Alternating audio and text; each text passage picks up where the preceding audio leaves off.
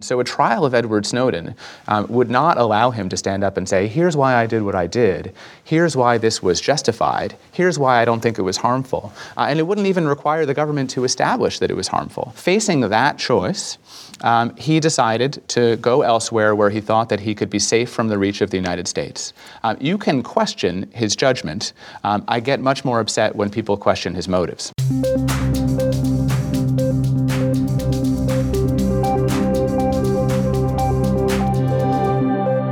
Hi, I'm Reihan Salam, and this is the Vice Podcast Show. We're here today to discuss Edward Snowden, the former NSA contractor who's caused a roiling debate about technology and secrecy in the United States and in democracies around the world. I'm joined by Fred Kaplan, the war stories columnist for Slate.com, author of The Insurgents, and the Edward R. Murrow Press Fellow at the Council on Foreign Relations, and also by Ben Wizner, the director of the Speech, Privacy, and Technology Program at the American Civil Liberties Union and Edward Snowden's legal advisor. Uh, thanks very much for joining us, you guys. Sure.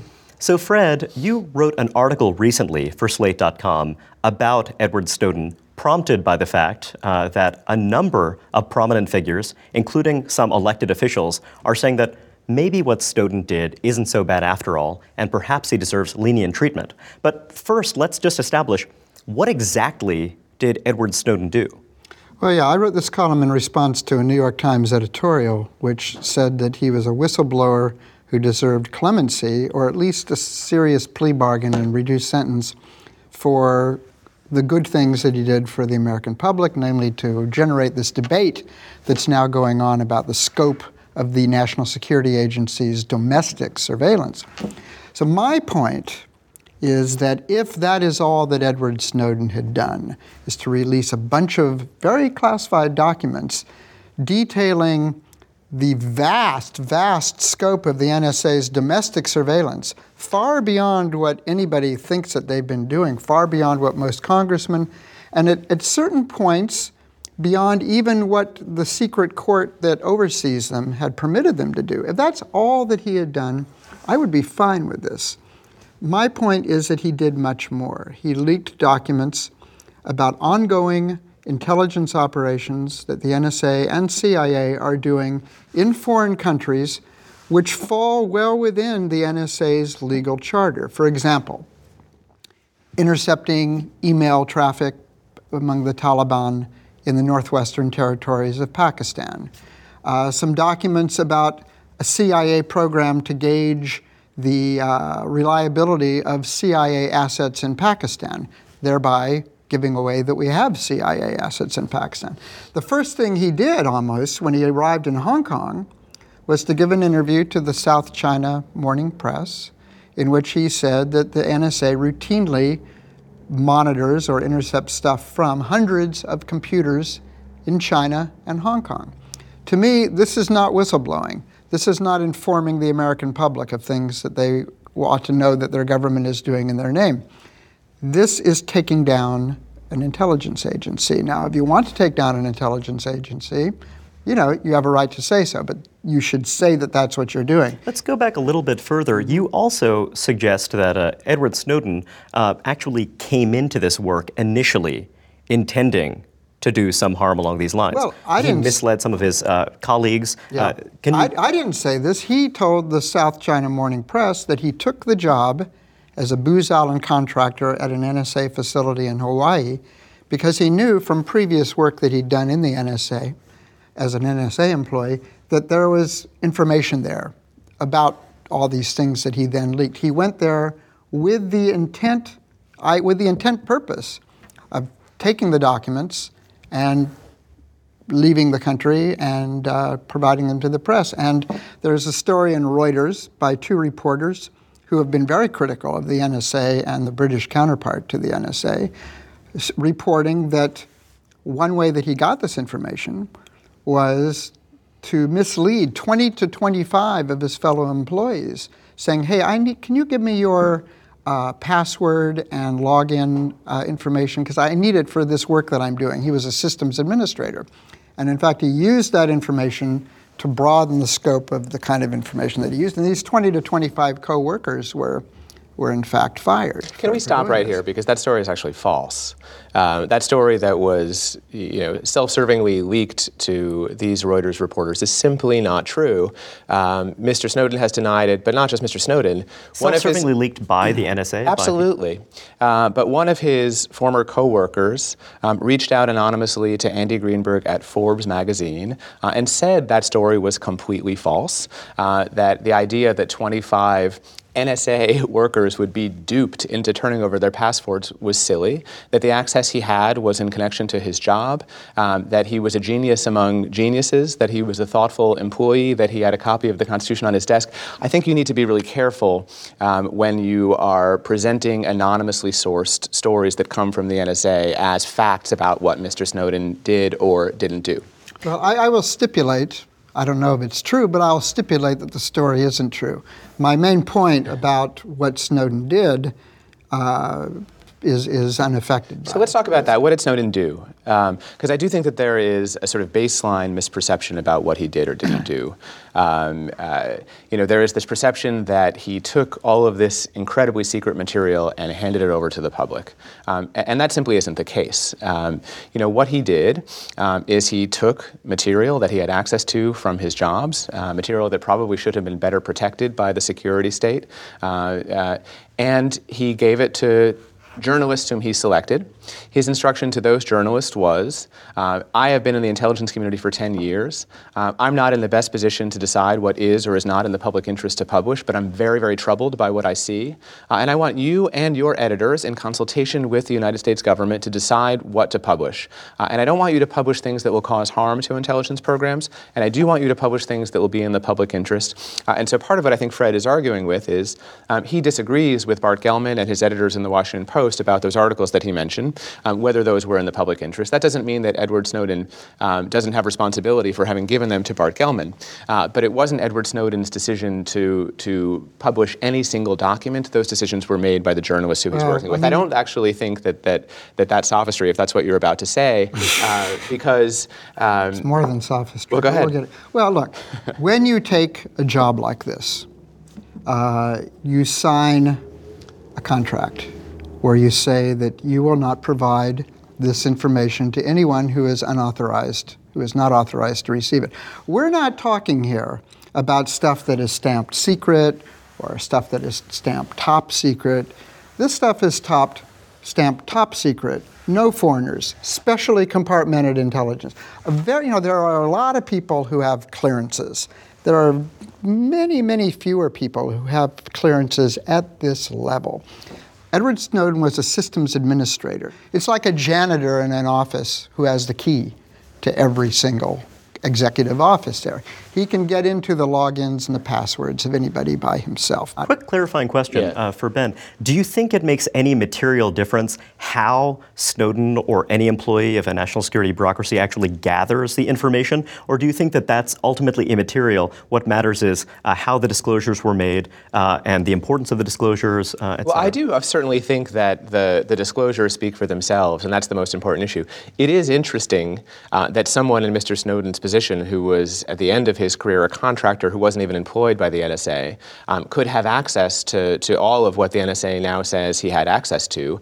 Um, it does call into question their assurances that these systems are safe from abuse uh, and that they know that they haven't been abused. Uh, if someone like Mr. Snowden is able to walk out that way, but I do think that that is, you know, to a certain extent beyond beside the point. Uh, but but to take a, another very large step back, um, Fred is absolutely right um, that some of these documents were, were classified at the highest degree possible. Um, documents that the United States government considered so sensitive uh, you know, of course, the same is true uh, of documents that reveal the existence of the CIA's network of secret prisons uh, in, in Europe and Asia. Uh, the same yeah, is true that, of. But that's not what we're Well, we'll get to that about. in a second. But, but I, I, do think that, that the, the document that was classified at the highest level here uh, is the one whose disclosure you consider the most legitimate.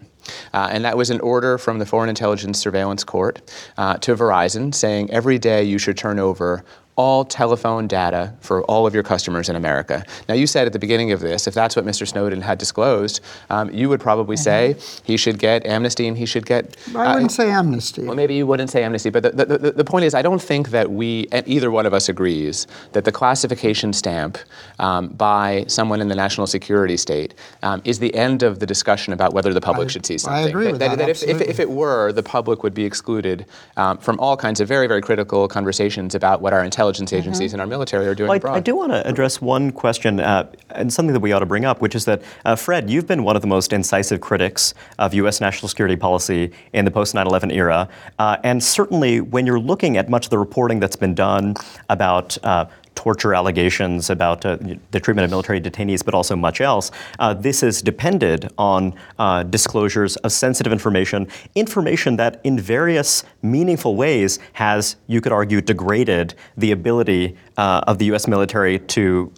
To do its work. I mean, you know, just if you believe that the perceptions of I don't the U.S. think there's any matter. question sure that, that the Abu Ghraib photos led to the death of U.S. soldiers in Iraq. I think that's, that's ju- true. and yet, I also don't. I also don't think that you would disagree that they needed to be published and should have been I published. do too. You're So, so I'm curious as to your thinking about that. I mean, uh, you know, because it- it seems though, you know, the two of you are people who would have been on the same side of many of the debates that we've seen Mm-hmm. uh, over the last uh, decade plus. Uh, yet, you know, here's an area where you have some disagreement. So, tell me what is different about some of those revelations we saw uh, during the Iraq era, et cetera. Well, as I say, th- these were w- uh, what quite a lot of the Snowden memos, Snowden leaks, reveal are ongoing opera- intelligence operations uh, concerning policies. I mean, for example, you know, the, the intercepts of emails of, of Taliban in the Northwest Territories of Pakistan.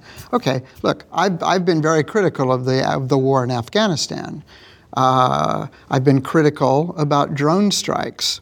Nonetheless, these are policies that are not illegal, uh, that have been approved openly, you know, ordered by the president, approved by the Congress.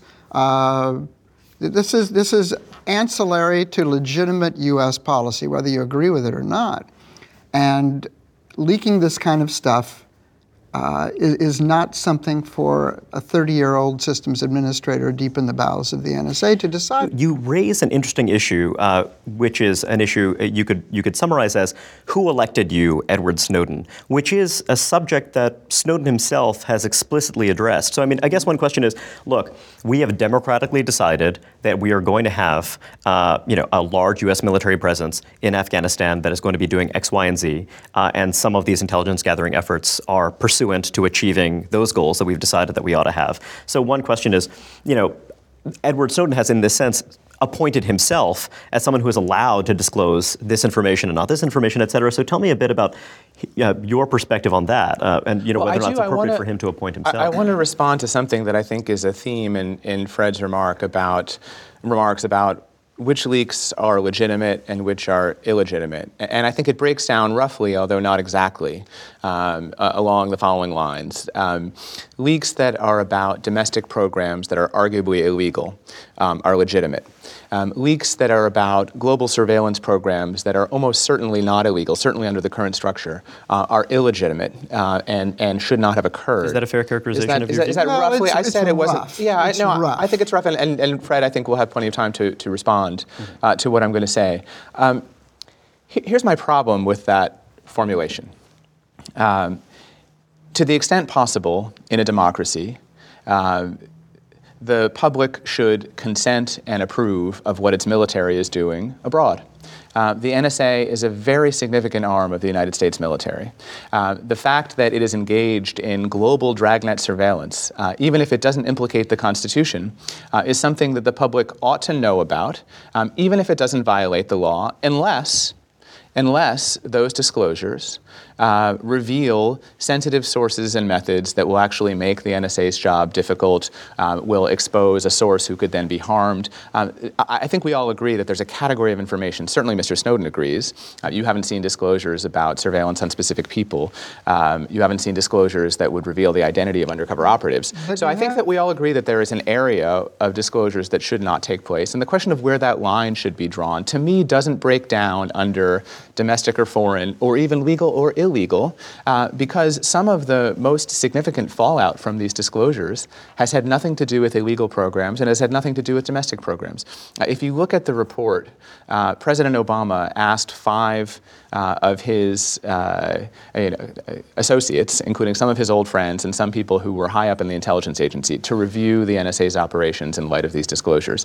Some of their most significant recommendations uh, have to do with the NSA scaling back some of its collection activities overseas and treating with greater legal sensitivity the data collected from foreigners, uh, including you know, applying U.S. law, the Privacy Act to some of those. So and some of the greatest objections to the NSA's programs have come from technology companies, um, not because of domestic operations, but because of what the NSA was doing to hack into their systems abroad. Some of the articles I think that Fred has questioned. Mm. Um, so, so to me, the question is I mean, we can have a Talmudic debate, d- debate about what a whistleblower is. Mm-hmm. Uh, and, and if you want to define whistleblower as someone who uh, only reveals programs that are considered illegal under current law, then I will grant that he doesn't meet that definition. No. To me, the question is uh, it, it, should the public know or not know this information? Uh, and if the public should know it, I mean, I guess that's my question for you. Do you well, think there, do you think you that there have been articles that should not have been published? Yeah. Well, let's put it this way. You mentioned one of the things that, that should be out of bounds is sources and methods. He revealed sources and methods. Look, when we when I didn't say all sources well, and methods. Hold on. He didn't mention names, but he mentioned here's the way that the NSA intercepts certain kinds of information. He, Which tells targets, uh, could potentially tell here. them how yeah, to. Exactly. But not only that, look, if you're a reporter covering a war, uh, basically, you know, you, you abide by certain rules such as you don't give away the location of the troops. Uh, you don't reveal everything that's out there. Yes, the public has to approve should know in general terms what's going on in a war. That doesn't mean that they have to know the technical operations, how intelligence is gathered, uh, you know, where things are. If, if, if, if all the information could somehow be confined just to Americans, that would be one thing, but it's not. Anything that's out there also goes way out there. Let me give you an example. But again, this is well, media no, no, criticism. No, listen, you just I will, for, I will let you. You talk for three minutes. Let me talk for three minutes. The kind of the gold standard for whistleblower leaks is Daniel Ellsberg, who leaked a, a huge volume which has been dubbed the Pentagon Papers, which was an official, top secret, classified study that Robert McNamara, as Secretary of Defense, ordered in the, in the mid 60s, late 60s, to, uh, to answer the question how did we get into this war, which was by then clearly a disaster. And this showed how we got into the war the mistakes, the assumptions, the lies. Ellsberg thought that if the public knew how we got into the war, the pressure would build to end it. So he leaked it. Now, what he did not leak, there were several volumes of these papers which went into details about ongoing peace negotiations. He didn't give that away. He knew nothing, and he actually had he had very high level levels of class of, of clearances, top secret clearances. He didn't say anything about tactical operations in the Vietnam War. He did not then go to Hanoi and uh, you know denounce the war from Hanoi and uh, say what a wonderful leader and defender of human rights Ho Chi Minh was. I mean, there are lots, and, and by the way, I mean, and Ellsberg, at the time, I mean, he had participated in extremely classified studies of the command control system of our nuclear forces in the late 50s and early 60s. And in fact, the reason, and he'll tell you this, the reason why Nick, Richard Nixon and Henry Kissinger were so alarmed when they learned that Ellsberg was the source of the Pentagon Papers, they knew Ellsberg, Kissinger did. They were worried that he might also be leaking this stuff. And that, in fact, it's kind of ironic, is why they burglarized his psychiatrist's office. There's a lot office, to unpack there, there in your is. invocation of the Ellsberg mm-hmm. example. Before we do that, could I just say one thing? Um, Fred is criticizing Bart Gellman of the Washington Post, and Scott Shane of the New York Times for publishing articles that Fred thinks should not have been published. Um, is that right, Fred? Um, yes, right? Not exactly. I mean, Bart and Scott and every editor who deals with these kinds of stories, uh, well, every, you know, in American newspapers anyway, they do go through it. And they always say, details have been removed from this story. And they talk to the government. That, uh, that we believe uh, uh I mean, look, I've had the, I've dealt with these. Which actually, this is something that a lot of people don't necessarily yeah, necessarily I've know dealt about. with these kinds of stories before. Usually, when you when you grasp onto something that you realize is an oh my god document, This is standard practice Standard among practice. reporters who cover national security. You go to your editor, you look at it, and if there's some questionable things, you call up people in the CIA or the NSA, it's usually the White House though, and say, look, uh, here's what we've got. If something is truly like, do not let this out, this is going to be bad, let's talk about that. And they talk about that, and sometimes the editors and reporters say, okay, we'll, leave that out, and sometimes they don't. And, and it's, it, this is a, a subject for a completely different I discussion. disagree. I think it's a subject for this discussion because I think that Well, you're trying no, to no, hold Edward. I don't know. I don't know what Bart and others left out of their stories, and, and they're not. They're not saying either. We're talking about what they didn't leave out, and you were saying it shouldn't have been published. I mean, I'm your whole argument is based on the fact that, that articles, you've just referred to articles published on the front page of the Washington Post and the New York Times. Uh, the, the specific things that you said the public shouldn't have known uh, and that Edward, Edward Snowden should not have given to journalists were published by the New York Times and the Washington Post after close consultation with the United States government. You were saying the stuff that was left in should not have been published. I, just want to be clear that. That's your point. Okay. I, I would say that some of it. Uh, So it is fair to say that you're questioning published. the judgment to some degree Yes. of. Yeah, That's exactly I what he's so. doing. Yeah. yeah. But let me add one more thing, and, and I think we do need to get to this subject. I think it needs to be cleared up whether anybody else has this material. we, we should certainly get to that. For example, look, it, it is this. This needs to be discussed. Uh, that he fled to Hong Kong, which is a protectorate of China, and then went to Moscow. Now, the story, and I know, is that he went to Moscow and he was going to get a connecting flight to Cuba, and from there go to someplace in Latin America. you don't believe it? I don't believe it. If you're in Hong Kong or if you're in Hawaii and you want to go to Latin America, there are a lot of ways to get to Latin America without going through Hong Kong and then Moscow. Uh, it's true that once he got to Moscow, the United States took away his passport. He says, Well, I can't leave. Look, if the Russian government had wanted him to leave, they could have issued him a temporary visa, which would have allowed him to go to the transit lounge of Sheremetyevo Airport, and then he could have gone anywhere. what's the point of all this? I mean, I'm, I'm My point is this there is a story, and maybe you can tell me whether he's told you this is true. There's a story in the Russian press, in Kommersant newspaper, which is a respectable business paper, largely, in Moscow. Look, I was a Moscow correspondent for three years. I know a little bit about this. And they reported that, you know, he disappeared in Hong Kong for three days. Nobody, you know, where he went. Kommersant reported that he was in the Russian consulate. Edward Snowden has told James Risen of the New York Times that he did not take any classified information with him when he went to Russia. I want to know, and listen, this is not a, conspir- a right-wing nut conspiracy question. No. It's a legitimate Go question. from innuendo Did he give anything to the Russians at the consulate in Hong Kong? Did they discuss asylum? Who brought it up, him or them? Are there trades? Look, the thing is this let's not underestimate things. If, so, if, if a Russian or Chinese Snowden came to the United States, the NSA, the NSA let's- wait, hold on, no, no, let me make this point. The NSA would be all over him to get information. And if he wanted to stay in the United States, a deal would be struck. I want to know the FSB, the, the Russian security service, it- it's an absurd claim to say that they're less ruthless than the CIA, the FBI, or the NSA.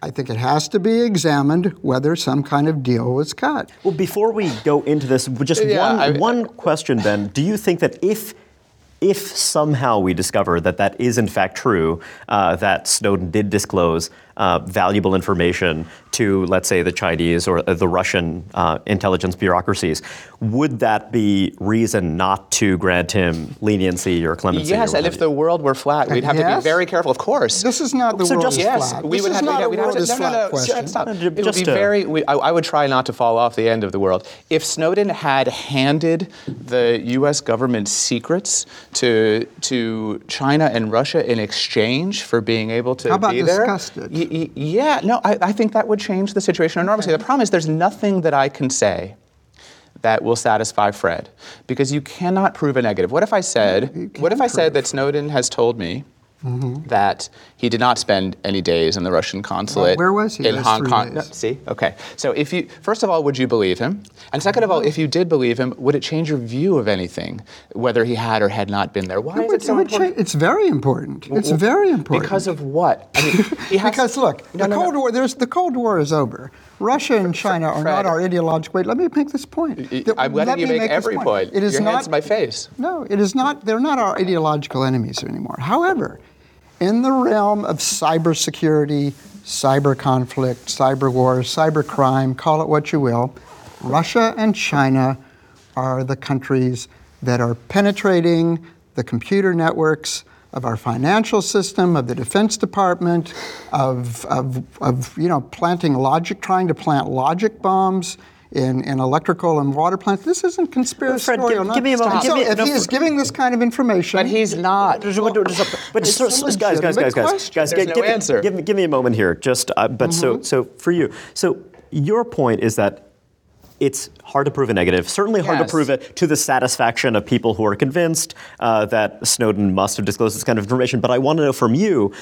If you're the United States government, if you believe that it really would be a problem had he disclosed this kind of information, how can you be assured that, that, that it didn't happen? I mean, just Why are you asking a question like that? I mean, look, the United States government knows a lot more than Fred knows about what China or Russia might have access to.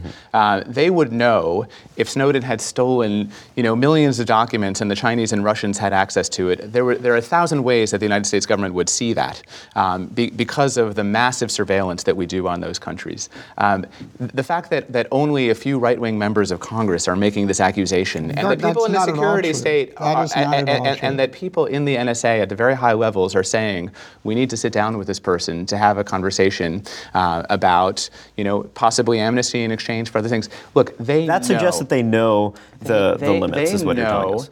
that the who is- information has not been. Uh, uh, uh, One person on the NSA talked about that it would head be of the worth, Snowden task force. That it would be worth having a conversation but- about. It doesn't mean, and then, and then it was was completely. The president completely disassociated. I'm regretting from that having comment. participated in this conversation because there really is no way to respond to that kind of innuendo. All I can give are his denials and mine, and there's no way that will Look, satisfy. let me, let me just say that this is not a right wing thing. I would say, hold on, I would say that three quarters of the people I've talked to, including some people on the president's And what would commission, satisfy are them? very suspicious. Well, that, we've, you know, we've established wonder, that. Why did he sure go we to should- Moscow? Guys, we, we've established I'm that people are sure this should be suspicious. broadcast. But I think that. Oh, come on. Yeah, let's not broadcast it. Let's censor it. I feel like we've heard a lot of speculation. I don't know if we can. We're, we're off. We're off the air Yeah. now. Look, if somebody goes to Moscow and it's a weird, it's a weird transit point for where he wants to Well, go. but, but guys, guys, this guys, is a legit, but, but this Fred, is an no, no, Fred, Fred, I think, legitimate Fred, I think that's fair, and I think that you raised the point, and I think that it's, I think Okay, it would be so useful can- for us to move on but to something else. you're not going to cut this, No, are you? no, no, we don't You have said to- it shouldn't be I'm broadcast. saying what kind that of if the bullshit is that from an I'm saying, ACLU guy? I, am not saying it should be censored. As far as That's I'm what you said. No, No, no, no, no, no. Actually, I wouldn't mind if this were broadcast. Like, I wouldn't it's all- mind it either. It's fine. We can broadcast the whole thing. What, what I mean is, this conversation is not interesting. That's why. Yes, I it said- is. But I- it's well, no, no, absolutely no, no, But, but I think that, extremely but I think that, but I think that we've just established the contours of the debate, uh, and I think the that we. is we did we it in the wrong on. order because. Didn't. Well, here, here's why, Fred. Uh, I think we need to have a conversation, Reihan. I don't know if you were planning to go here um, about why Snowden didn't stay here to stand trial. That's a different issue. It's No, no, where he went. Right? No, no, but, but I think if you have the first one, um, then the second question becomes um, if he's not going to be here, where should he be? Right? And I'm happy to have that conversation of where you think that he could Well, be. just just to clarify, Yeah. just to set it up. So, you know, one issue is if Edward Snowden did something that is fundamentally unobjectionable, if he did something that is a- actually about you know protecting uh, the values of a liberal democracy, Mm-hmm. then a lot of people are wondering why did he leave the country? Why did he go? Not so, only that. Are we on? Are we on? By the way, uh, I, Because another would, I'd like us to be on. and My goal is to ask a question Well, so that we can get back into it. let's look at what he did when he got to Russia. He gave a talk to a human rights group in which he thanked and praised the governments of Russia, Venezuela, and some others for upholding human rights against big powers. I mean, to go to Russia and to say that Russia is upholding human rights. I mean, I don't know if this is if he's a tool or just incredibly naive. Okay, so let's go through why would someone in Snowden's position uh, want to leave the country? I think we also we, we, we also haven't um, in sufficient detail, uh, explained you know, what he did and what the consequences of this have been. Um, you know, he made disclosures to journalists. Uh, a series of articles have been published um, that have revealed the nature and scope of the NSA's domestic and global spying operations. Now, the first offense that we heard from the administration was um, these programs have been approved and ratified by all three branches of government. Uh, and there actually is a certain truth to that. Uh, the programs had been approved by the Foreign Intelligence Surveillance Court, which is a secret court that hears only from the government. Uh, the programs were overseen by congressional intelligence committees, which uh, are, are, I think Fred would agree, as often captured by the intelligence community as they oversee it. Uh, and of course, they had been overseen by the, the, and approved by the NSA itself. What's happened since? Um, there's been you know, historic reform efforts in all three branches of government. Um, as the dispute is moving from these secret courts into open federal courts, uh, for the first time we're having judges question whether the programs are constitutional. Um, as this has moved to the full Congress, the Congress is now considering legislation that would be the most sweeping intelligence reform legislation since the 1970s. Uh, and even the executive branch, even the president, uh, has acknowledged that the NSA was essentially out of control and needs to be reined in both abroad um, and at home. Um, so I think that, that, that, that, well, he did. I mean, his, his, his report said that, and, and I think that certainly he said that in connection to the, the uh, allegations that there had been surveillance on the personal cell phones of foreign leaders, uh, mm-hmm. as well as some of the dragnet operations so your abroad. Point is that this my, couldn't my, have happened? there is no way this could have happened, uh, and pro- probably Fred would agree with that too. This isn't a situation where someone stumbled on something scandalous uh, and had a choice either to report it to his superiors or to take it to the newspaper. Um, what he saw in his job um, was a surveillance apparatus that his superiors and the traditional overseers deemed legal for the most part. Uh, they didn't think, they wouldn't have thought it was scandalous. If he had gone to his superiors, as he tried to do, um, they would have ignored him or crushed him, which happens to whistleblowers. If he had gone to Congress, well, they already knew. Uh, people in Congress were on the floor of the, uh, uh, Senator Wyden was on the floor of the Senate saying, if the American people knew what I knew, they would be outraged, but I'm not able to tell them about it.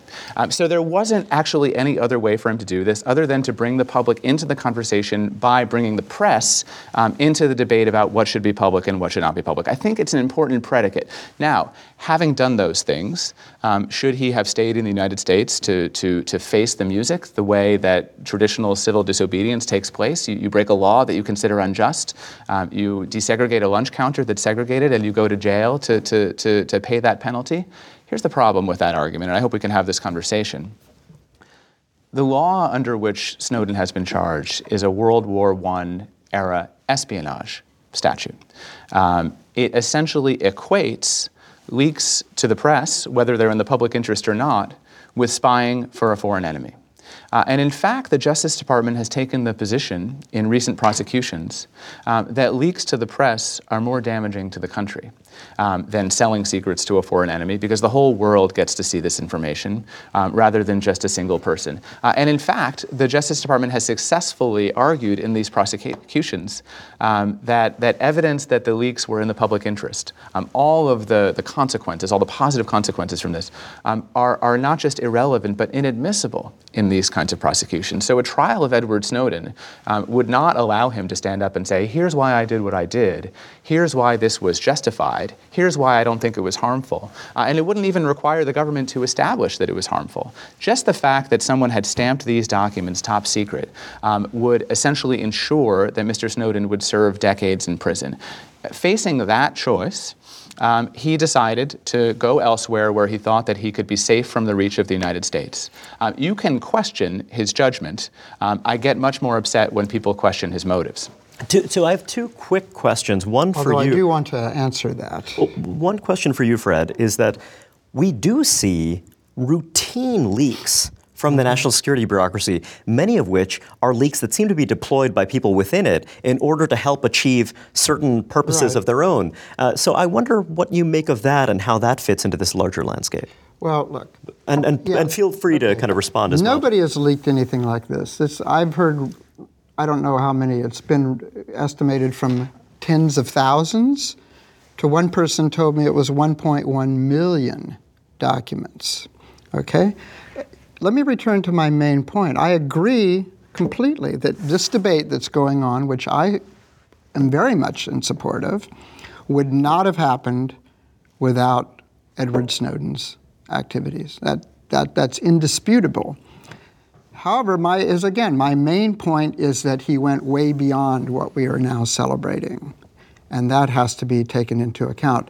Uh, you know, some people say that the uh, the president's commission report in particular vindicates Edward Snowden. It does no such thing. There's a fairly lengthy section in the report uh, talking about better ways to secure the information within the NSA and DARPA and, and other highly secretive organizations. Uh, the courts, yes, one lower court judge, district judge, has said that you know these kinds of operations are, are Orwellian and violate the Fourth Amendment. The appellate court ter- overturned that that ruling. No, it didn't. It hasn't even been on appeal yet. It, ha- It did it's not- just it- it not incorrect. It hasn't even gone to the DC Circuit yet. Well, Uh, Fred, Fred, the appeal hasn't even taken place yet. well, who, what, what judge? You're talking did- about Judge Leon, Yeah, yeah, but what judge did say this is we don't agree with a this? judge in another state who's also a lower court judge. All right, whatever. Anyway, Whatever. I, I well, I would say I would I would bet you What's bet? hundred thousand dollars right now that the appellate the appellate court will overturn Leon's judgment. Uh, and the But Supreme that's, Court? That's, that's I don't a, know. It won't get to the Supreme Court. I This- can that's a you separate that. question. Separate question. But look, the point is, we're not. What, what, what, we're, we're talking about two different things here. He keeps At talking least. about the good things that, that are. Oh, I, I wanted to deal with one thing. What, what his alternatives were. He, his alternatives were not limited. Uh, there are only about eight people in the Congress who know about these kinds of things. He could have gone to somebody else who, who was out of the Gang of Eight. It, it's the key members of the uh, select intelligence committees. but surely there were plenty of people who would have wanted to arrest him, uh, you know, kind of had he begun Possibly, to approach. but look, Daniel Ellsberg, let's return to the gold standard. Before he took his stuff to the New York Times, he went to a number of anti war senators. Uh, he, he, listen, Ellsberg was really not the kind of guy. He, Ellsberg came out of this community. He was not the kind of guy to go to the press. He went to lots of different places that basically said, "No, I want, I want nothing to do with Well, of course, this." one view is that Daniel Ellsberg, part of the reason why we see him the way we do now is because much time has passed and. Uh, It is Also, let me let me No, just no, make one more point. Yeah, at least. I would have been fine. There were maybe what 10, 20 documents that basically show what he wanted to show. 10 to 20. He, lent, you know, he, he unleashed tens of thousands. He took with him. Uh, I understand. well, maybe he, well, as we've established, he's working with journalists. He's not. He hasn't, a la Julian Assange, has not released this information as an open database to the to the wider public. That's- if you could go back to the early 1970s and show tape of this kind of show, Mm-hmm. um, there would be someone sitting in Fred's chair who would be saying much worse things about Daniel Ellsberg than Fred is saying about Edward Snowden That's right true, but. I don't think you He would have found anybody who opposed the war who, who would say such things about. And I oppose many things Well, that but the let's- NSA but let's is just doing. hear- let's I, hear Ben's I- I- point. I think the point is um, that the kind of claims of harm to national security, revelation of sources and methods um, that that get brought out, that are that are the, the uh, most common play in the government's playbook, do not stand the test of time very well. Um, no, no, no. Hang on. The, the, the Solicitor General, the top lawyer for the United States, uh, tried to block the publication of the Pentagon Papers in the New York Times, and in fact went to a federal court to try to enjoin the publication. Succeeded temporarily, uh, and the argument that the Nixon administration and its lawyers made to the court was that publication of these documents would reveal sources and methods uh, and would cause grave and irreparable harm to the national security. You know, that same lawyer 15 years later, wrote an op ed in the Washington Post in which he said, uh, the, the, the, the op ed was called Secrets Not Worth Keeping. And he said that he had never seen a shred or a trace of evidence that any harm had been caused. But I'm saying that these kinds of claims that you hear, the very overheated claims that uh, our surveillance is going to go dark, terrorists are going to learn our methods, other countries are going to learn our methods, very, very, very So rarely let me ask stand up that- very Let me well. ask you a question. Do you think Yeah. that there is any any operation of the NSA that should be kept secret? Well, look, I think that there are certainly op- uh, uh, tools of the NSA that I don't know about um, that their publication would actually not just reveal what the NSA is doing, but teach adversaries how to do the same thing. Well, some of those kinds of things were among the same Among the articles published by Scott Shane and Bart Gellman, and again, Fred disagrees with his colleagues in the press who have made these decisions that they made about what should or should not be published. One question I have for you. So, part of the premise of why it was reasonable and appropriate for Edward Snowden to leave the country is that he didn't have a guarantee uh, of security. He didn't have the guarantee that he would be able to, um, you know, freely disclose this kind of information uh, and kind of, you know, retain his kind of personal security. So, doesn't that raise the question about? A larger corruption of the American criminal justice system. Uh, I mean, I wonder for you as someone who is operating as an advocate, uh, you know, in the context of the U.S. courts and what have you, uh, does that raise some contradictions, or is your view that uh, that actually it's not uh, irredeemable by any means, and actually that there is some kind of constructive process I- whereby someone who makes reasonable disclosures can be protected? I don't think this is a question of corruption. I think this is a question of the national security state having too much coercive authority, uh, and about a classification and secrecy regime that's gotten out of control, uh, and about a statute that can be used to ensure that the only people who can disclose uh, secrets and classified information are those who are who are furthering a favored narrative. Uh, and when people actually uh, reveal things that the security state doesn't want to have revealed, um, then they're punished under a system that doesn't even allow them to justify themselves. Look, I think that the way that the Espionage Act has been applied to leakers since And you think that can be fixed? I think the way the Espionage Act has been applied to leakers since the mid 1980s is unconstitutional. Um, I think that, that government employees don't lose their constitutional right. Uh, it's certainly curtailed somewhat by their position of confidence in the government, uh, but I think the First Amendment requires them to be able to make a justification uh, and limits the state's ability to criminalize whistleblowing in the public interest. Uh, the lower courts that have considered this uh, in the last few decades have disagreed. The Supreme Court has never ruled on this.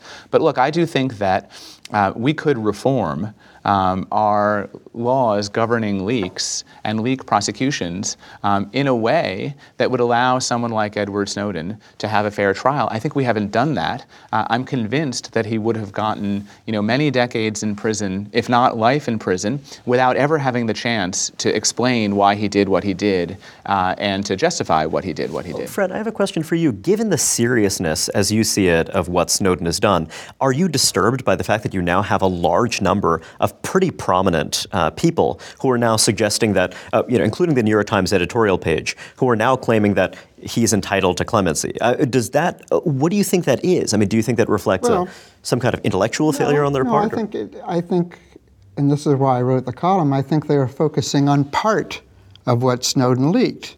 And on that the part, that you consider defensible. Yeah, that you, yeah. And that But you I don't think think would have merited leaving the country. You think that had it just been that piece of it, there would have been no reason to leave? No, he, he listen, even the New York Times, they talked about a reduced sentence. I think, look, I don't know anybody, I don't know, maybe you disagree with this, who thinks that if Snowden came home and, and had the best possible result that you can imagine, I mean, I don't know anybody who, who would doubt that he's still going to serve some jail time.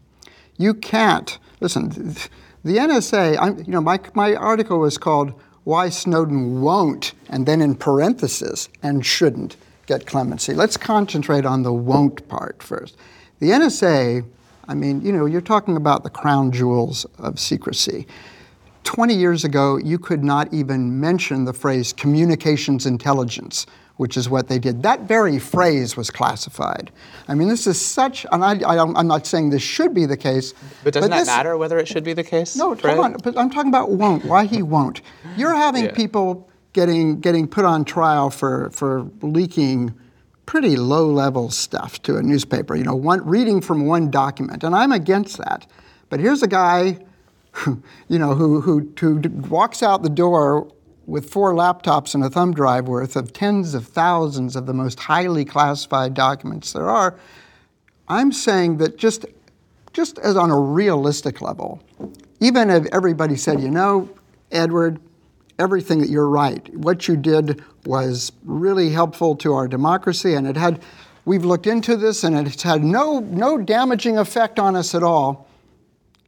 He, he's still going to serve some time. And not just for Espionage Act, there's also an act called Stealing Government Documents. Well, there's one question I want to ask you. We tried to get into I'm this a little saying bit this before. is a practical thing. Well, let's actually talk about it as a practical matter, right? Um, as a practical matter, Fred, you find it just inconceivable that someone would commit what the country considers to be serious crimes under its laws and not be prosecuted or serve time.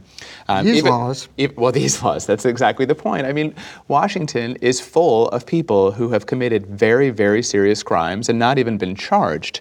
You know, lying to Congress is a very serious crime.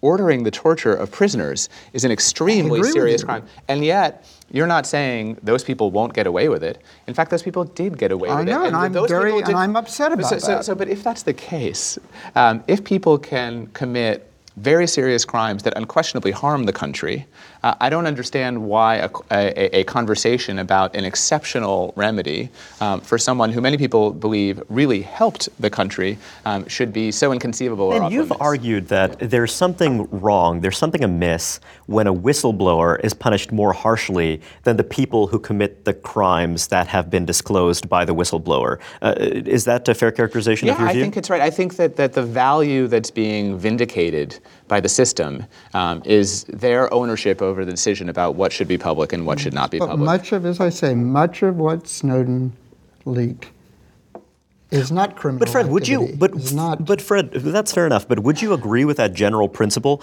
that uh, you know that if the whistleblower is revealing real crimes and abuses, that those crimes and abuses should be punished at least as harshly as the person who discloses? Yeah, but in, in the Snowden case, we're not talking about crimes and abuses. We're talking about things that whether listen. You that- have that- called for James Clapper to be fired. This is a I somewhat have. separate issue. I've but talked about. I've, I've, I think I wrote the first column saying that James Clapper, the Based on director of Snowden's national. revelation, right? Because if Whatever. Snowden hadn't revealed It- that, you would have known that James Clapper had lied. Is that true? Yeah, it's true. Okay. But so, actually- but, but you're saying, oh, he gets No. away, but he doesn't. I'm saying, No. no, Clapper should be fired. I'm There's saying no something different. about it. I'm saying that there are there are different categories here, and I, I, again, I don't really care about how people define the word whistleblower. Um, there are people um, who reveal. Um, you know, hitherto unknown criminal activity uh, by the government, and I think we certainly agree um, that those people should either not be punished at all uh, or very leniently. Then there's a different category. what Snowden's that talking about is not what Snowden has done is r- reveal something that this precisely that this that the system did not consider to be illegal, um, but consider to be legal, uh, and and and and ha- had built up a whole secret regime uh, that had endorsed its legality. But when it was exposed, um, there is a debate um, that is fundamentally going to change the law, and not just about the collection of American telephone records, um, but about NSA global uh, spying operations as well. I do I want to pivot back. Oh, and please, Fred, if just I if you can put a button. on I don't think it's going to affect that much about NSA global activities. I think what you're going to find, and, and we'll, we'll know this soon, but President Obama is going to give a speech this week, next, probably next week, about the reforms that he's instituting. And I think he's, what I've been hearing, and it might not be true, is that what they're mainly going to focus on is changing the FISA court so that it is you know, every single judge on the FISA court is appointed by the Supreme Court Chief Justice. I, I made a proposal in one of my articles quite a long time ago saying that each justice should be able to choose one person so that it reflects the, the balance of power within, within the non secret uh, court system. One, one question I have is that there is something very strange when you have someone, you, you have Senator Ron Wyden, who is you know, notionally involved in the Mm-hmm. oversight of intelligence, Well, not notionally. Although not one of the Gang of Eight. but, but, uh, but is then telling the public, there are things that I would like to tell you, but I can't. So getting to the question of who elected Snowden, which is something that I think is actually a pretty Mm-hmm. important idea. Um, yeah, my understanding is that Snowden's view is that, well, I was elected when these various oversight bodies failed in various ways. Uh, what do you make of that basic You know- argument? Do you think that it's actually, you know, just the, the argument from know. democracy? It, it's on the one hand, it's appealing, and, and it's good that somebody should be able to do that. On the other hand, you you do you know Daniel Ellsberg figured that he was going to go to jail for quite a while, and the only reason why he didn't go to jail is that the Nixon administration offered the judge the directorship of the FBI. They went to the judge who was handling the Ellsberg case and said, "Here, how about how would you like to be the new FBI director?" The judge properly took this as interfering with the justice system and and declared the case over, and, and Ellsberg was freed. He has said, and he knows very well that that's the only reason why why he didn't go to jail. So you know, civil disobedience. You know, what was it? Thoreau didn't pay taxes or something, and he went to jail. Uh, you know, you, you, pay a civil disobedience carries a price. The other question, and, and again, this is it's a complicated thing, but you know, do we want 29-year-old systems administrators, wherever they are, making decisions on the meaning of the Fourth Amendment? Do we want that? You know, do we want uh, people in the health system you know, who have access to records and who don't like abortion, say, and therefore, you know, doing something that makes it much harder for, for somebody well, but, to get But Ben, I think that I, I want to get to that fundamental question about democratic citizenship because it does seem uh, as though you know that's the thing that we is it you know a self-appointed 29-year-old et cetera this is kind of the, the, idea that we hear but it does seem as though there was something a little bit broken in how we tend to think about how the democratic process uh, ought to work here well there is actually a fundamental problem a fundamental tension that we all can agree. Um, if you if you believe, as Fred does and as I do and as you do, um, that there's some set of information that the government can legitimately keep secret, um, then you have this problem in a democracy. You know, how do you do oversight? Um, how do we have consent of the governed while the government conceals some information from the public? Uh, and it's actually been a problem that's not a new problem, it's a very old problem. The framers thought about this too. Now, we constructed some mechanisms that were supposed to help us manage that tension. Um, we have intelligence commi- committees in our Congress that have specialized access to these programs. Um, we created the secret court system that is supposed to do that. Uh, you know, we saw in, in, a lot of ways how these overnight oversight mechanisms failed during the Bush administration. Uh, and what actually vindicated the democracy uh, was some very enterprising investigative journalism uh, and some very courageous whistleblowing. Um, we wouldn't have known about the NSA's original warrantless wiretapping program, but for whistleblowers within the system and courageous journalists. We wouldn't have known about the Bush administration's torture program without that. So, so what I think we need I, am trying to suggest a model here where journalists and whistleblowers um, are actually a feature and not a bug. Um, it's something that the sort of the system creates um, by having inadequate and failed ordinary oversight mechanisms. Now, I think that, that, that what, what, then happens is we realize what, I mean, if, if, if Fred agrees with that structure, then we're talking about scale uh, and we're talking about judgment. Um, we're talking about whether we, whether we can judge these disclosures on their terms and, and not, not the, the motive mm-hmm. or intent. Um, but I think that what, what, what Snowden meant to do, uh, and I've said this before, but I'll say it again, um, is to widen the circle of people um, who had access to information about what he had seen, uh, to include journalists um, who he had selected. Um, and, and, I do, I, I, think it's very, very important um, that, that the public has not yet seen, our adversaries have not seen, terrorists have not seen uh, anything except that which um, the nation's leading newspapers and the world's leading newspapers um, and their editors, um, the, the, there's no, no evidence that this is wrong, what I'm saying. Well, we don't uh, actually know that. There is this very difficult problem with right, democratic okay. oversight right, over over okay. over secret operations, yep. um, and that the the the press yeah. Um, uh, the, the First Amendment protected free press um, has actually been the public's representative in ensuring that the security state doesn't get to decide for itself, finally and irrevocably, mm-hmm. what the public will see and what it won't see. And your view is that Snowden has stayed within bounds, that he has, in operating through the press, in operating through uh, people who've been willing to work uh, with uh, the national security bureaucracy. Well, I will say this, I can say more, which is that the journalists who, uh, uh, who Snowden gave the information to um, have in every single case, you know, gone to the government before they have published something. Now they don't always agree with the government, but but you know, Fred probably hasn't always agreed with the government when he's mm-hmm. had these these kinds of conversations. Now I, I do want to keep that separate um, from the accusations that Fred makes about whether China or Russia has access to these materials, because I think that's a, that is a different category, uh, and I'm not sure that it's in any way rebuttable uh, by my telling you that it well, didn't happen. What I was going, right? I would say you know, I think we, even regardless of what Snowden did or who he told it to or whatever, where is this information now and how secure is it?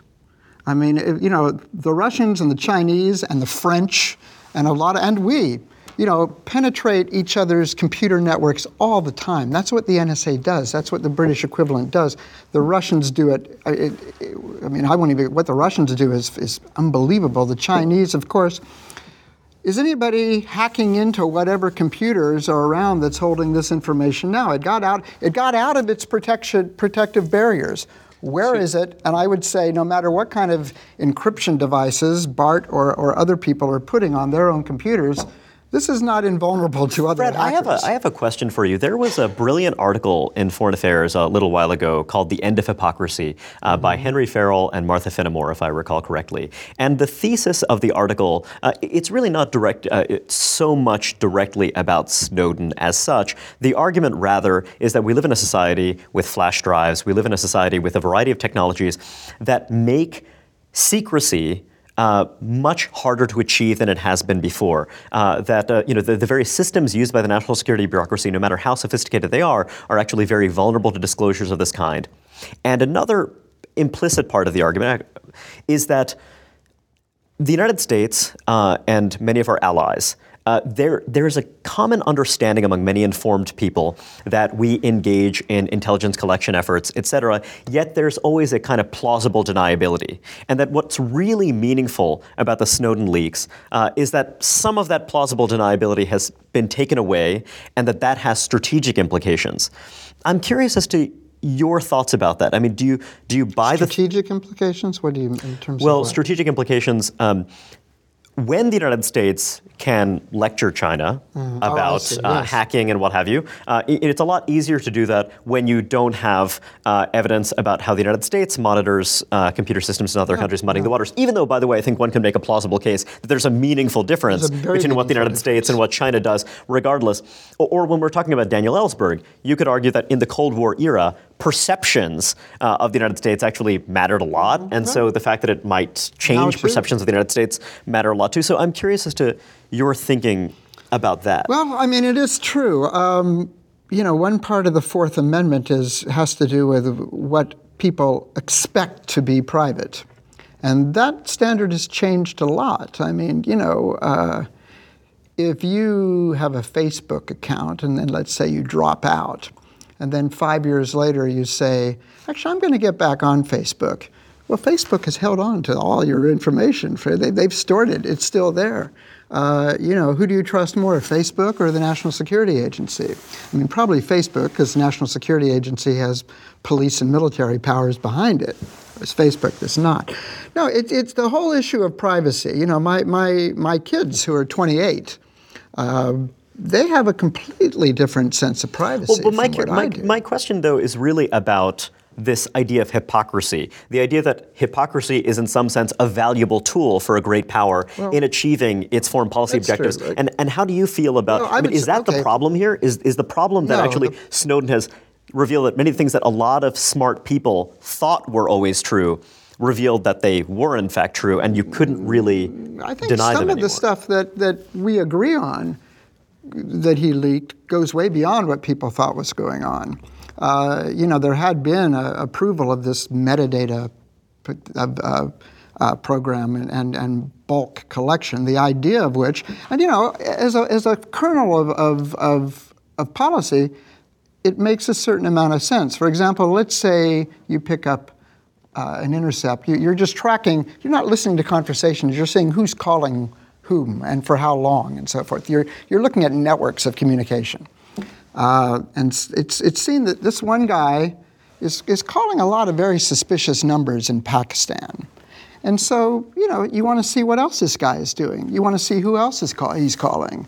And then they say, well, you know, we should also look at who those people are calling. And they talk about three hops. That means this guy, the guy he's calling, and then the people they're calling. Well, if you look at that and if you do the math, you're talking about putting up to a million people in, under surveillance just on the basis of a suspicion of one person. Well, you know, this goes way beyond what anybody has thought what was going on. So basically, you get to the point where you're taking in everything. And you know, my worry, and, and I wrote a, a it's, it's, I wrote a column, and in fact, I started work on it before anything about Snowden. It appeared two days after his appearance. I interviewed uh, a very prominent uh, terrorist spe- specialist on, on terrorism at the Rand Corporation. He's been doing this for 40 years. Uh, and he told me in this interview that he's very worried that, you know, you look at one thing of surveillance, you say, well, yeah, I can understand that. You look at another program, well, I can understand that. You put them all together, though, and he said that you're creating the foundations of a very oppressive state. Now, he wasn't saying we have a very oppressive state now, but imagine if, say, Richard Nixon, another Richard Nixon, or J. Edgar Hoover, or somebody like that becomes president, director of the NSA, you have the, the makings of a very dangerous situation. You know what that makes me think of? Do you, do you know who else made that exact point a few days later in a video that was broadcast on the Guardian website? It was Edward Snowden. No, I agree with He it. said, We have built in secret the architecture of oppression. Yeah. Um, the only thing that protects us from that oppression are a set of flimsy rules that will be swept aside if there's another terrorist attack or another war, um, and that we have a turnkey tyranny situation. That, that if, you, if, you, if you build it, if you build this capacity,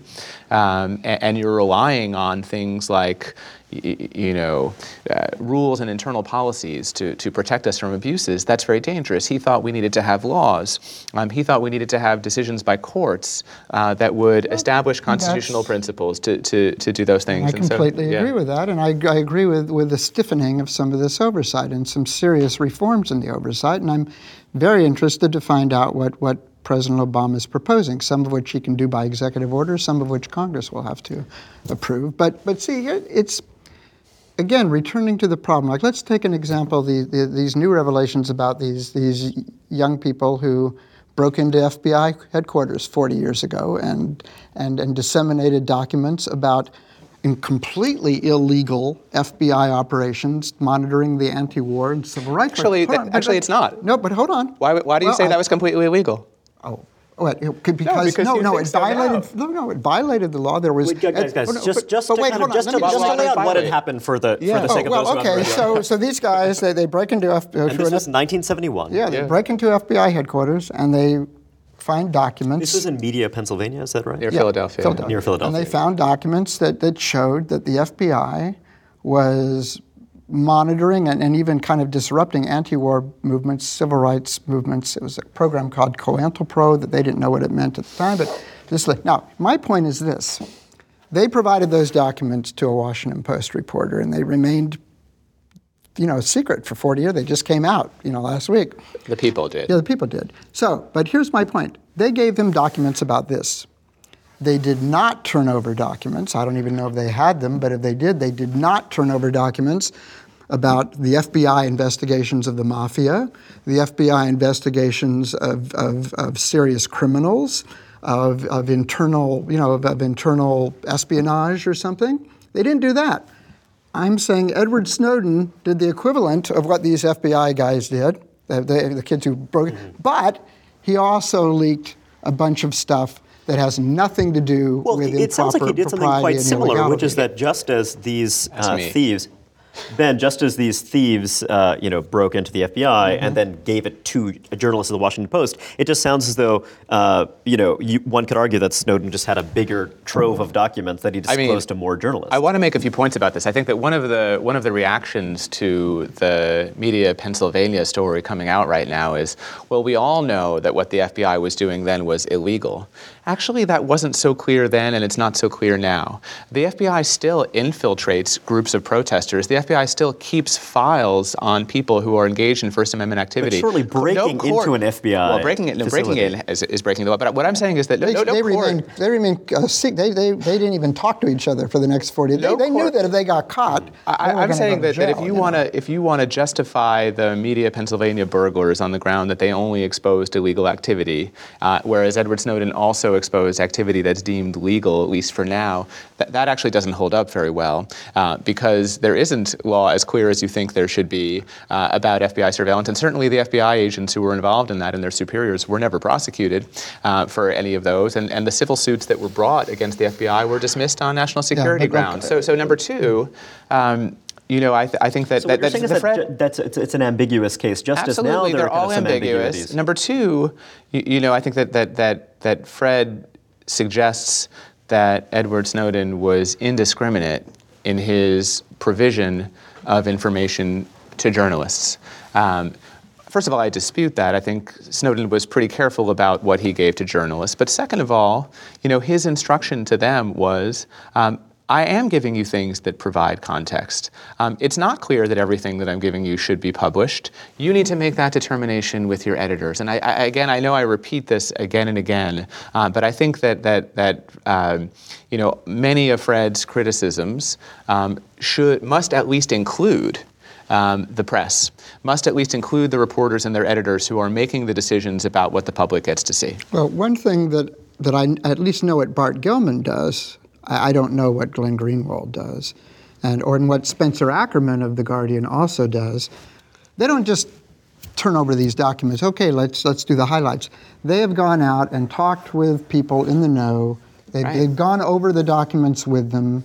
They've said, explain this to me. I don't understand what this means. Am I right that this? And Bart has said that on some occasions he was about to publish something, and somebody told him, oh, listen, you know, uh, that's really beyond the pale, and let me tell you why in absolute confidence. And he said, Oh, okay. And this, by this has gone on throughout. So I'm not condemning the, the newspapers as much as you think I am. But, you know, this has gone on for many years. I mean, Seymour Hersh who has been one of the most intrepid investigative reporters, you know, there was an operation in the 70s called Glomar Explorer, where a secret CIA operation, a Soviet submarine had sunk, a nuclear submarine. And the, the, the ship, that was a CIA funded ship, went out into the middle of the ocean and was putting down cranes and was trying to dig up some of the things that were in the ship. And Seymour Hersh had the story, and he wrote a story about it, and he gave it to the director of the CIA, William Colby at the time, who convinced him that, look, this is an ongoing operation. We're getting very valuable stuff from this, and uh, don't do it. And Hersh said, well, you know, I'm a patriot too, and he held it until Jack Anderson, another investigative reporter, published it, and then came, Seymour came out with his with his story. So the system works. The right? system worked, but you know, works. well, but you know what? Three days later, the whole area was surrounded by Soviet trawlers, and the operation was disrupted.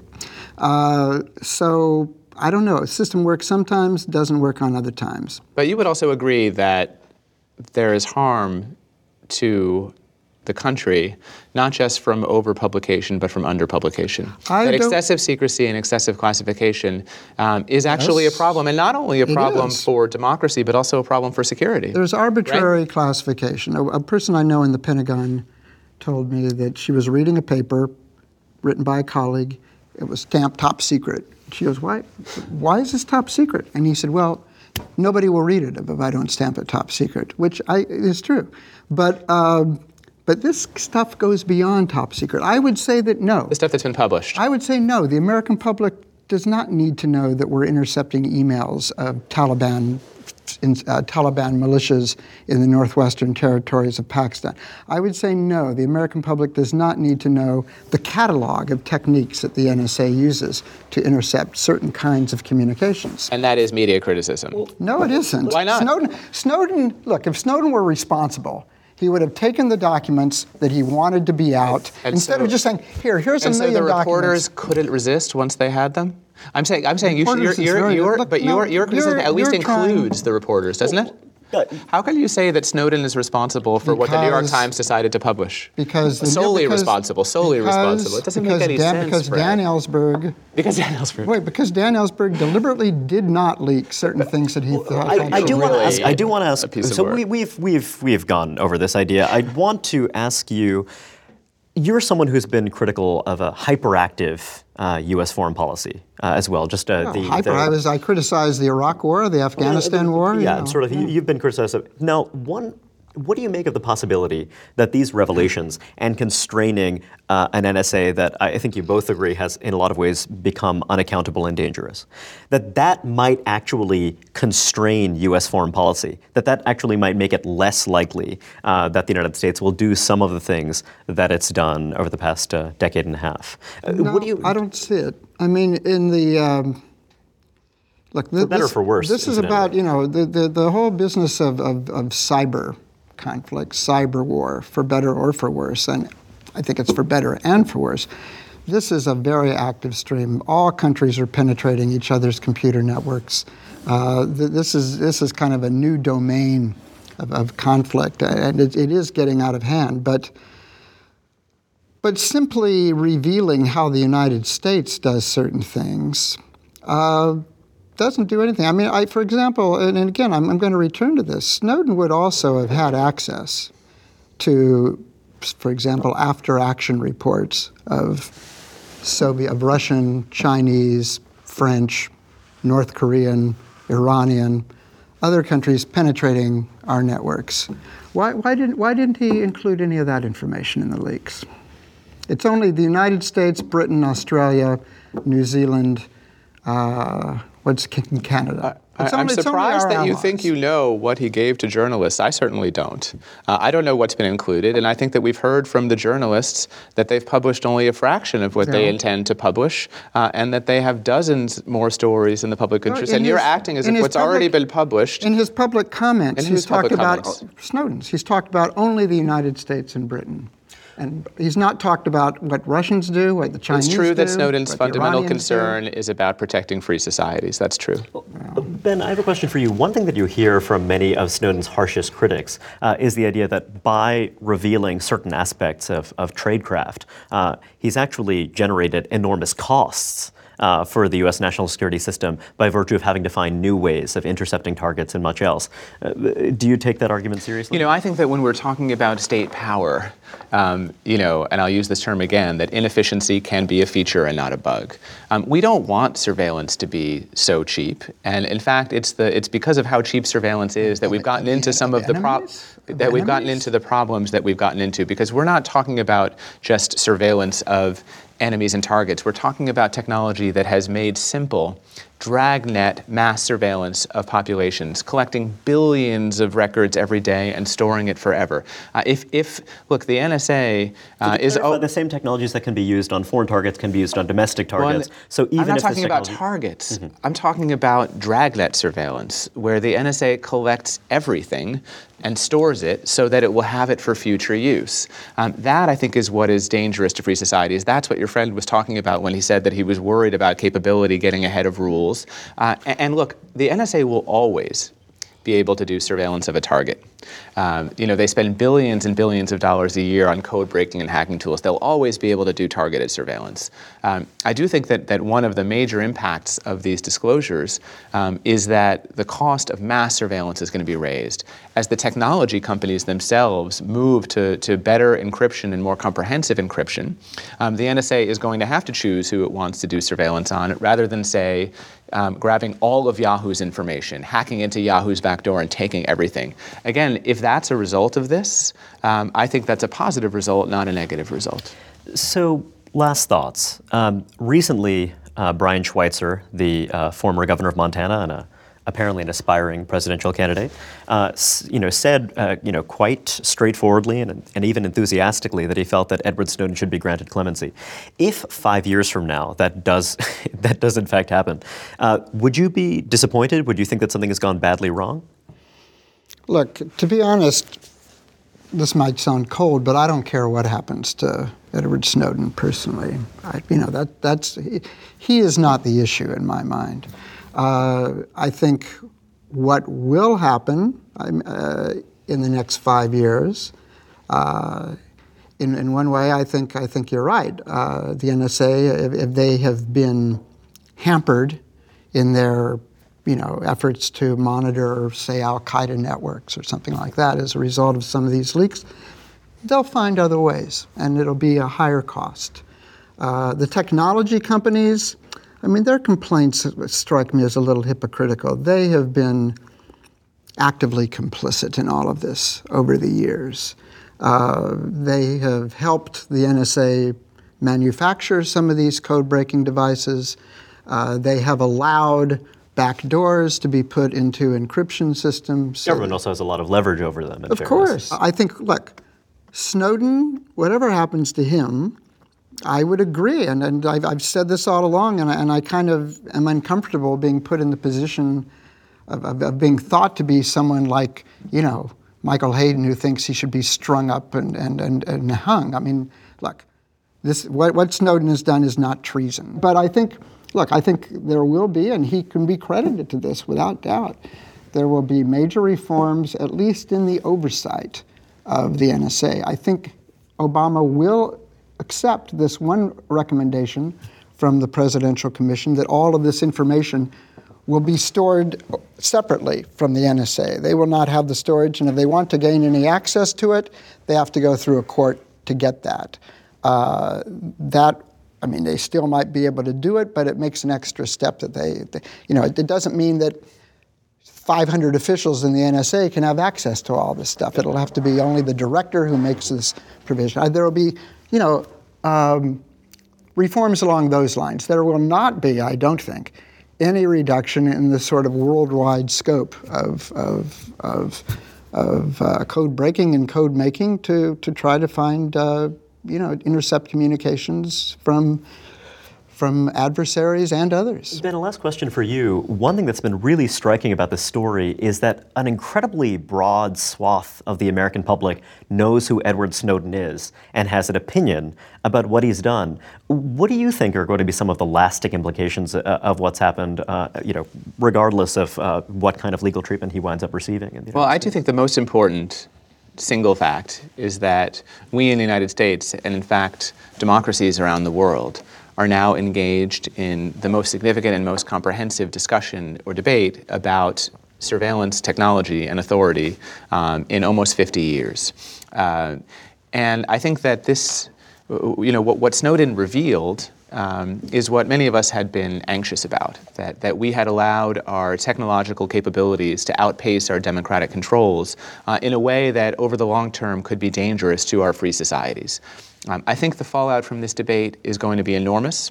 I think it's not just going to be domestic. I think it's going to be global. I think it's going to be technological. I think it's going to be enforced by the courts. I think it's going to be legislated by the Congress. Um, at the center of this uh, is someone who is shy, um, someone who um, is uncomfortable with being a global icon, uh, and someone who told Bart Gellman of the Washington Post I think my part of this is done. My goal wasn't to change society. My goal was to give the society the information that it needed uh, to make whatever decisions that it, it needed to make uh, about, about what to do. Look, I think that it would be perverse uh, to, to punish severely uh, the person who started a debate that would not otherwise have started uh, while we let off the hook um, all the people on the government side uh, who have been engaged in inappropriate and illegal conduct um, over, over the last 10 years. But, but whatever happens to, to Edward Snowden, um, I think there are going to be lasting and profound implications on uh, Western democracies. Fred Kaplan, Ben Wizner, thank you very much for joining me. I really appreciate your time. Sure.